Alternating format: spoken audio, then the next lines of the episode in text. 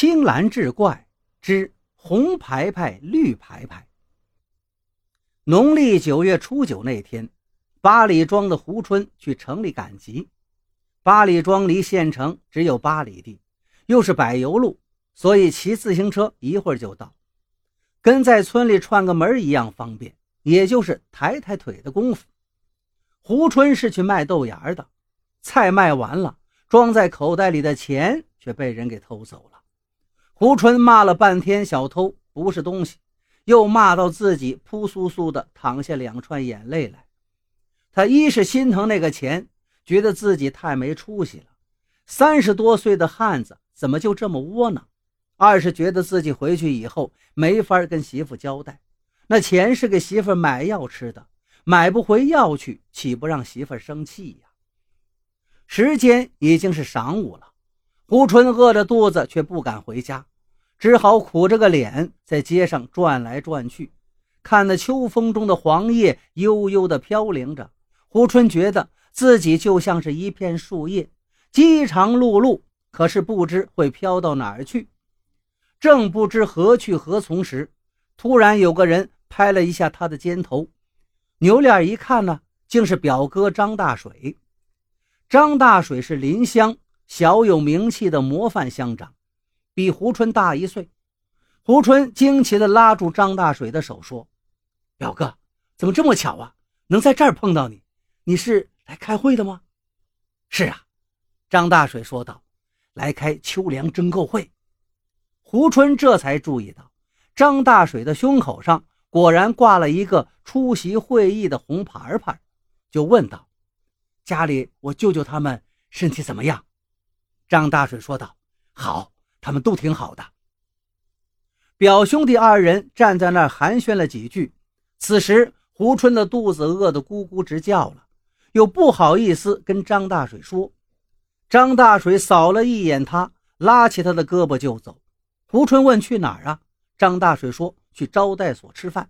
他们开会的人就在那个招待所里吃住。”胡春的脸唰的一下就红了，停下了脚步，犹疑着问道。表哥，那是你们开的会呀，人家能让我吃吗？张大水道：“怎么不让吃？参加会议的人有县里的，有乡里的，还有村里的，那么多人吃饭，不差你一个。白吃饭的人多着呢。”胡春一听到，可是你们都带着出席证，我又没有这个牌牌，还不让人给轰出来呀？张大水笑了：“你不用担这个心。”这个牌牌就是做个样子，不带这个牌牌照样能吃饭。说着话，就把自己胸前挂着的红牌牌摘下来，别到了胡春的胸前。表弟，这回你放心了吧？胡春心想，表哥说的也是呀。再说自己一顿饭又能吃多少？去就去吧。他低头看了看表哥挂在自己胸前的红牌牌，立刻就把胸脯挺了挺。跟着张大水来到了县委招待所，此时正是会议开饭的时间。那么大的餐厅，那么多的人，熙熙攘攘，红火热闹的，就像在演戏一样。谁会顾得上问你一声从哪儿来的呀？倒是胡春很认真地把他的前后左右看了看，发现那些人当中啊，果然有带牌牌的，也有没带牌牌的。不过，无论是带牌牌的还是没带牌牌的，都是喜笑颜开的模样，都是大大方方的忙着找自己的座位。一张桌子只要凑够了十个人就可以开席了。张大水拉着胡春在一张很大的圆桌前坐了下来，桌子上已经摆满了鸡鸭鱼肉、生猛海鲜，还有很多的白酒、啤酒、高档的香烟。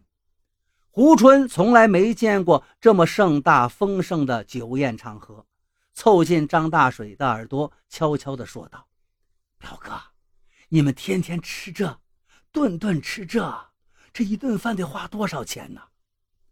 张大水瞥了他一眼：“今天是你赶到点儿上了，我们下午就散会回家，中午这是会餐。”胡春还是不明白：“呃，那要是不会餐呢？”张大水解释道：“不会餐呀，只有十二个菜，会餐的时候是二十二个菜，不会餐的时候吃饭的人就少，会餐的时候吃饭的人就多。两个人正在窃窃私语，这一桌十个人凑满了，于是也不用谁招呼谁，大家立刻都忙着喝酒，忙着夹菜，忙着说笑话。